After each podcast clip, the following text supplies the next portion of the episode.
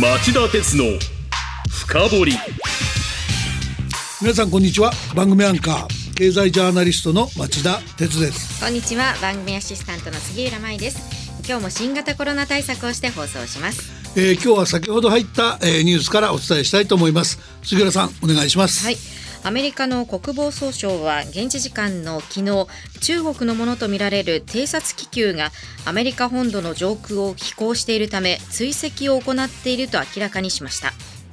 国防総省の高官によりますと気球は数日前にカナダを経由して侵入し現在も本土上空を民間航空機の航路よりも高い高度で飛行しているということです。えー、この高官は中国の偵察気球だと確信していると強調し飛行経路については多くの機密性の高い場所の上空を通過していると指摘、えー、気球の情報収集能力は限定的なものだとも述べました。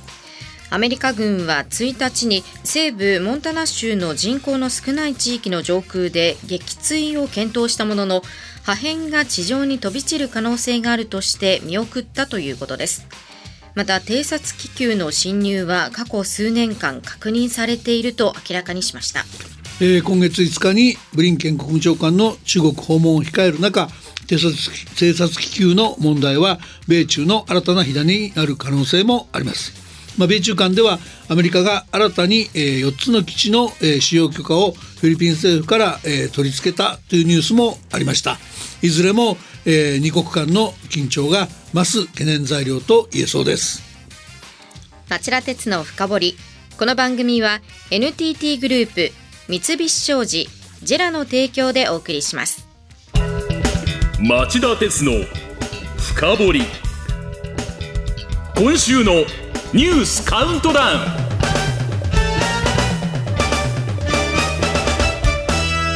はい、えー、番組の前半はニュースカウントダウンのコーナーです。まずは番外のニュースです。高浜原発4号機が月曜に緊急停止した原因は制御棒の制御回路や駆動機構のトラブルか。原子力規制委員会の山中委員長が見解を示す。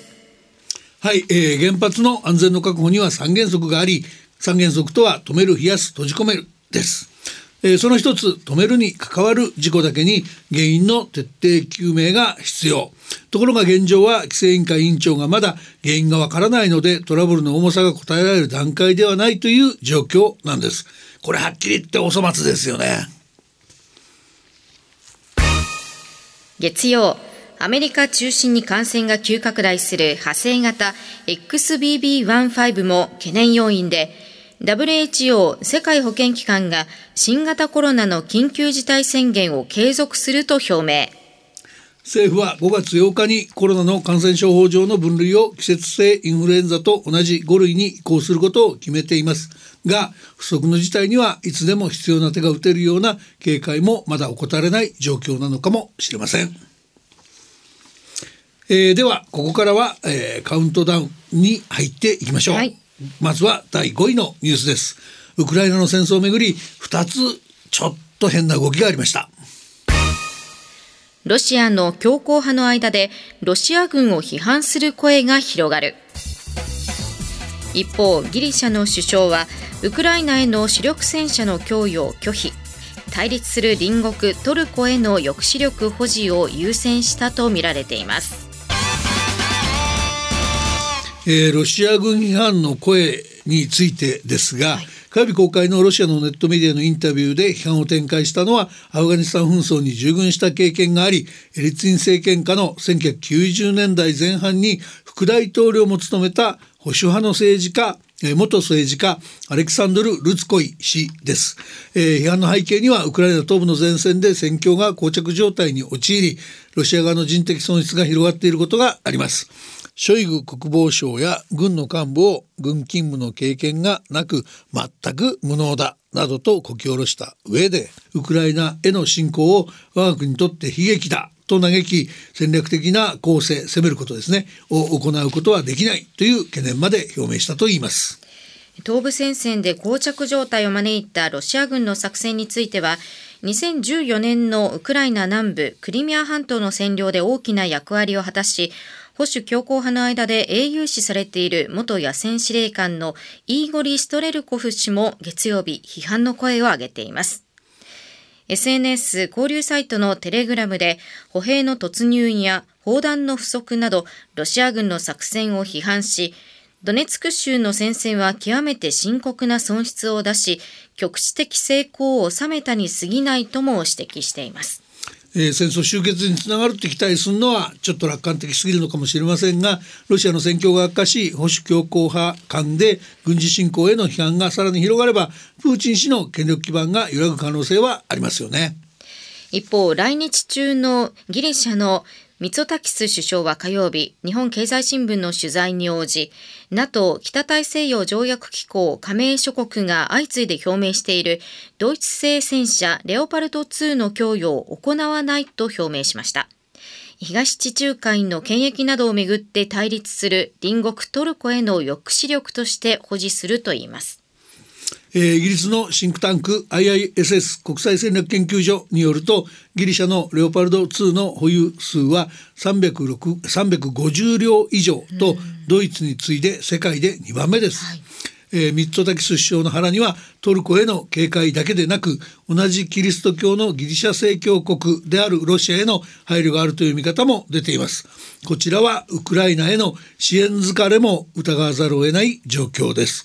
ウクライナの戦争勃発からもうすぐ1年ですがロシア強硬派のロシア軍批判とかギリシャの NATO 加盟国の団結を揺るがせない動きとか、えー、こういったものが大きな動きになると大きく状況変わりますので注意深く見守る必要がありそうです。4位のニュースはこれです。去年12月の食品の店頭価格5%を超える値上がりに。およそ470店の全国のスーパーの販売データを把握できる日本経済新聞のポス販売支店情報管理情報の分析によると主要な食品60品目の6割を超える37品目で前の年の同じ月を5%超える価格上昇がありました。えー、相次ぐこうした値上げが、えー、消費者の買い控えにつながる可能性もありそうです。日経ポスによると去年12月に価格が上昇した56品目のうちおよそ半数にあたる31品目は販売数量が一昨年の12月を下回ったとのことでした。では次に進みましょう。3位のニュースはこれです。アメリカ政府中国のファーウェイに対し全面的な禁輸を検討か。イギリスやアメリカの新聞によるとアメリカの商務省はこれまで例外的に認めてきた汎用品の輸出も禁止するほか日本企業の製品の輸出や取引の仲介を禁じることも検討している模様です。えー、輸出が可能な汎用品にはソニーグループのスマホ用の画像センサーなどが含まれていました金融が実現すれば日本企業の業績にも大きな影響がありそうですでは2位のニュースはこれです水曜の FOMC 連邦公開市場委員会でアメリカの FRB 連邦準備理事会が利上げ幅を0.25%に縮小これを受けてその日のニューヨーク外国為替市場では円高が進み円相場は一時1ドル128円台半ばまで上がりました。えー、ただ FRB は公表した声明文で来月以降も利上げそのものは続ける方針を示唆しています、はい、一方 ECB ヨーロッパ中央銀行とイギリスの中央銀行イングランド銀行は昨日それぞれ2会合連続の0.5%の利上げを決めました。えー、アメリカとヨーロッパの違いを見るとヨーロッパのインフレはまだまだ深刻ということになりますね、えー、そしてそのヨーロッパのインフレ経済成長にも大きな影響を及ぼしそうですそれではいよいよ今週第1位のニュースです。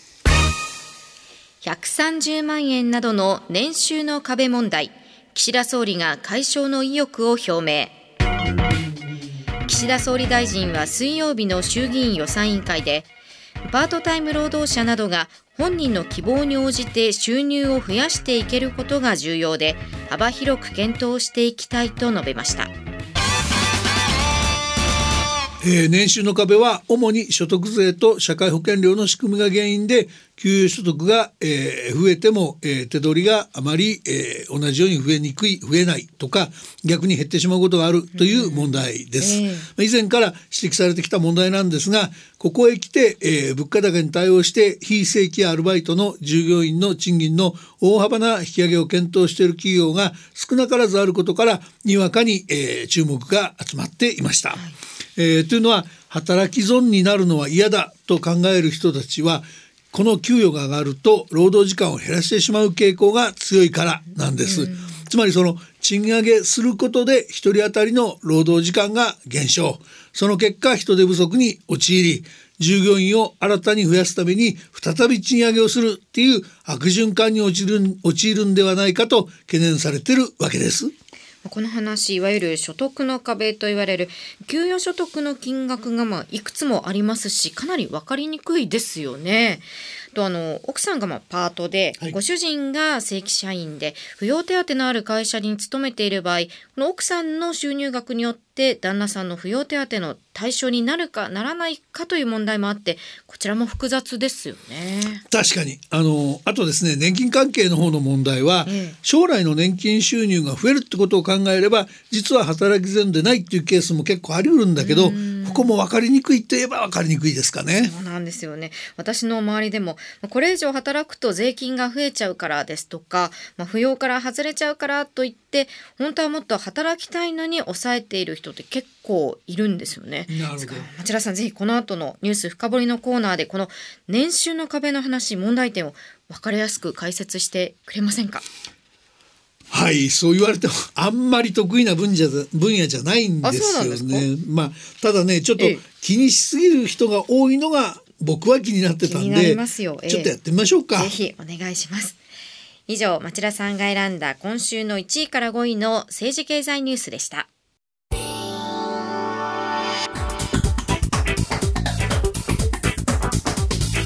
今日の深掘はい、えー、今日のテーマは？年収の壁。いろいろ言われるけど本当に注意すべきこととは？まずはニュースのおさらいからしましょう。岸田総理がこの問題の解消にどの程度本気なのかもなんとなくわかるので、えー、そのあたりを紹介してほしいと思います。まずは先週月曜日岸田さんが衆参両院の本会議で行った今国会の施政方針演説のその部分をお願いします。はい男女間の賃金格差の是正は引き続き喫緊の課題です。また女性登用の一層の拡大も進めていかねばなりません。そのために女性の就労の壁となっているいわゆる103万円の壁や130万の壁といった制度の見直しに対応していきますと述べていました。えー、次が今週水曜日の、えー、国会です衆議院予算委員会での質疑を紹介してくださいはい自民党の平正明議員が年収の壁により働き控えが起き人手不足が進む。時給を上げてもさらに働く時間を削るという無限地獄になっているなどと指摘した上で次元的な給付金の支給を提案しました。これに対し岸田総理は問題意識を共有し制度を見直す幅広く対応策を検討すると前向きな姿勢を見せつつも非扶養者でない単身世帯との間の公平という問題はあると補足しました。はい。岸田総理の本音が透けているのがこの最後の補足の部分ですね、えー、この制度自体を改めるのが難しいというつもりなのかそれとも、えー、給付金はダメだというつもりなのかはよく分かりませんがあまりストレートでない解決策を実行するのではなく検討すると言っちゃっています。つまり本気かどうかわからないところがあるというのが現状ではないかと思います、はい、とはいえ岸田総理が本気で本気かどうかはちょっと置いといて現実にある金額を超えると、えー、働いたのに手取りがあまり増えなかったり、えー、悪い場合には減ってしまういわゆる年収の壁が存在していることは事実ですよね。このため、おととしの厚生労働省のパートタイム有期雇用労働者総合実態調査っていうのによると、配偶者がいる女性のパート労働者のうち20%が就業調整しているということです。これでは広く賃上げが実施されると労働時間を減らす減らす人が出てくるという懸念は確かに残りますよね。ですねでは、えー、次に夫の扶養家族の立場でパートで働く奥さんを想定していくらといくらが年収の壁と言われているのか杉浦さん紹介してください、はい、大きく分けると100万円103万円106万円130万円150万円、201万円の、まあ、6つの壁と言われてますよね。はい。では、それぞれがなぜ壁と言われているか、えー、簡単に説明していきますね。はい、まず100万円の壁ですけど、えー、奥さんのパートの収入がこれを超えると、住民税の所得割の課税対象になります、はい、ただし住んでいる自治体によってはこれより少なくとも住民税の均等割がかかる場合はあります、うんうん、では103万円を超えるとどうなりますか、えー、超えた分に応じて所得税がかかるんです。ただこの水準だと税率が低いので所得が1万円増えても税金が500円増えるだけなのでまあその純増は9500円ありますから、あまり働き損だと考える必要はないでしょう、えー、旦那さんの旦那さんの勤め先によっては制度が昔のままでこの水準でも配偶者手当がもらえなくなるところもありますがそういう企業はすでに激減しています。まあ、岸田総理が見直すべきことがあるとしたらこの見直しの動きを加速してもらうそれを促すことかもしれませんね。それから150万円と201万円の壁についても聞かせてください。はい、あの奥さんの給与収入が150万円を超えると原則年収1000飛び95万円以下の夫に認められている配偶者特別控除の金額が減り始め、え結果として世帯の手取りの伸びが緩やかになってしまいます。かつてはこの基準が103万円だったんですが、2018年に150万円に改正されました。ところが未だに103万円のままだと思って、えー、103万円に届く手前で働く時間を減らす人も多いと言われています。はい、それから201万円ですけど、この水準になると夫の配偶者特別控除が、えー、なくなって完全にゼロになります。ただあのこれらの壁は超えたからといって手取りが減るわけではないんです。なのであまり気にするべきではないと僕は思います。そうなんですね。さあお知らせの後もこの問題さらに深掘っていただきます。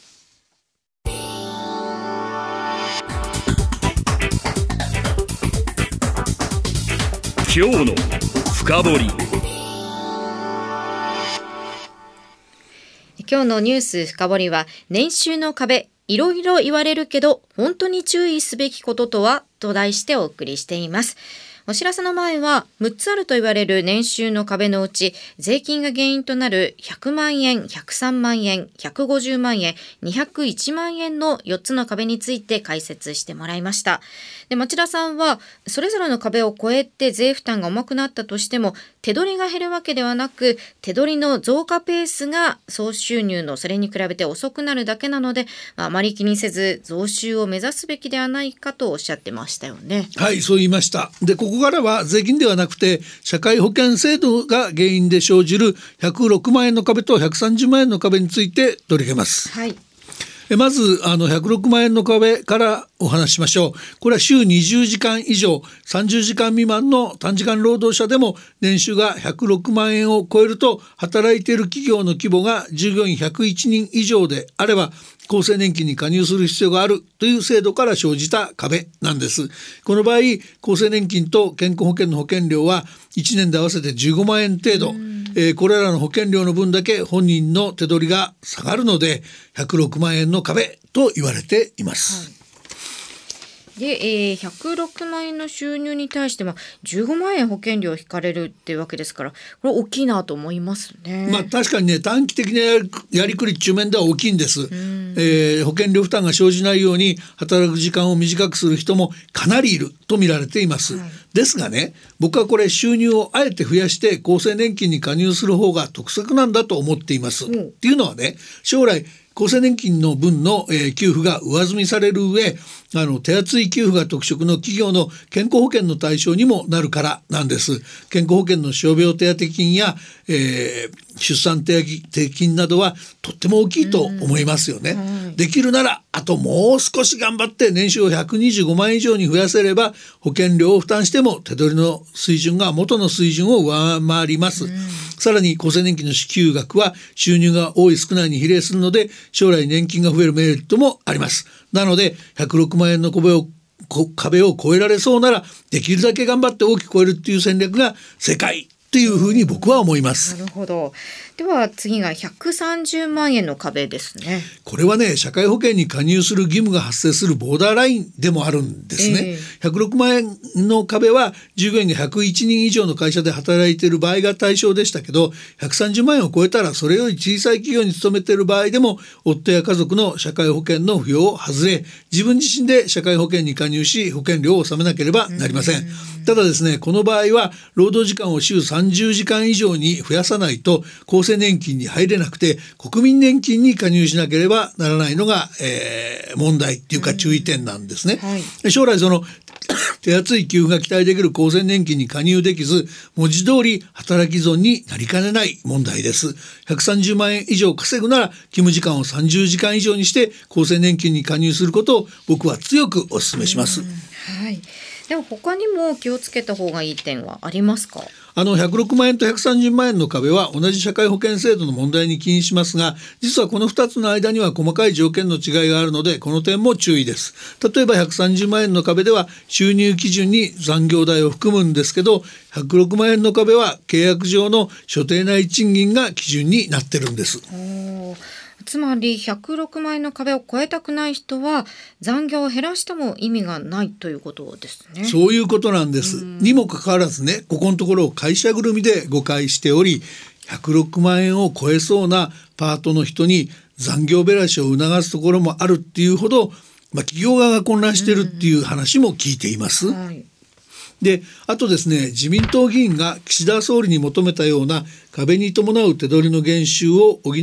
次元的な給付金の支給よりも、えー、全ての企業で働く人を106万円の壁の基準に急いで統一するような制度の一本化とか簡素化こそ必要だったんじゃないかなっていう気もしますよね。もう最後に少,、えー、少子化を乗り越えたと言われるこのフランスが導入している所得税の NVN 上方式。こちら突然関心を集めているんですがどういったものでどう考えればいいんでしょうか？はい、あのー、日本の所得税は、えー、個人単位で課税してるんですが、えー、フランスの場合この N 分 N 乗方式で、えー、世帯単位で課税する仕組みになっているんですね。はい、えー、1世帯分の所得を、えー、どういうふうに計算するかっていうと1世帯分の所得を全部合算した上で子どもなど扶養家族も含めた人数でその総所得を割ってつまりこれ N 分してですね、その数字を家族家族の人数分 N 乗して家族分として、えー、所得税の納税額が決まるっていう仕組みなんです。つまり子どもなど扶養家族が多いほど支払う所得税が減るというものなんですね。おっしゃる通りです。ただですね、これ結論から言うと政府の税制調査会は過去のリポートで N 分 N 乗方式のような世帯単位の課税の導入の是非について実は2つの観点から非常に否定的な見解を示しているんです。はい、その2つとは共働き世帯よりも夫婦のどちらか一方が働くいわゆる片働き世帯が有利になる。それから高所得者に大きな利益を与えることになりがちだっていうこの2つなんですね。はい、でこのため、えー、鈴木財務大臣も昨日の衆議院予算委員会でいろいろと課題があると承知していると否定的な考えを示しました。はいえー、そのあたり日本維新の会や国民民主党といった野党のほか与党でも自民党の茂木幹事長などいかにも不勉強なタイプの政治家が主張しているかことからも実現性乏しいかなと思います。同じ議論するにしても男性を含めた賃金水準を押し上げて結婚して子作りをしたいと思うカップルを増やすとか適齢期を過ぎても産み育てる仕組みを整えるとかで女性が出産子育てを楽しむという価値観を持てる社会を作るとか本当の意味での異次元の少子化対策を打ち出してほしいもんだと僕は思います。以上今日のニュース深掘りでした。町田鉄の深掘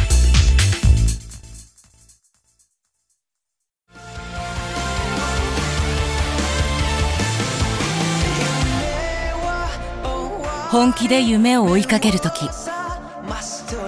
新しい一歩を踏み出す時。大切なものを守りたい時。誰も見たことがないものを作り出す時。自分の限界に挑む時。絶対できないと思って始める人はいない。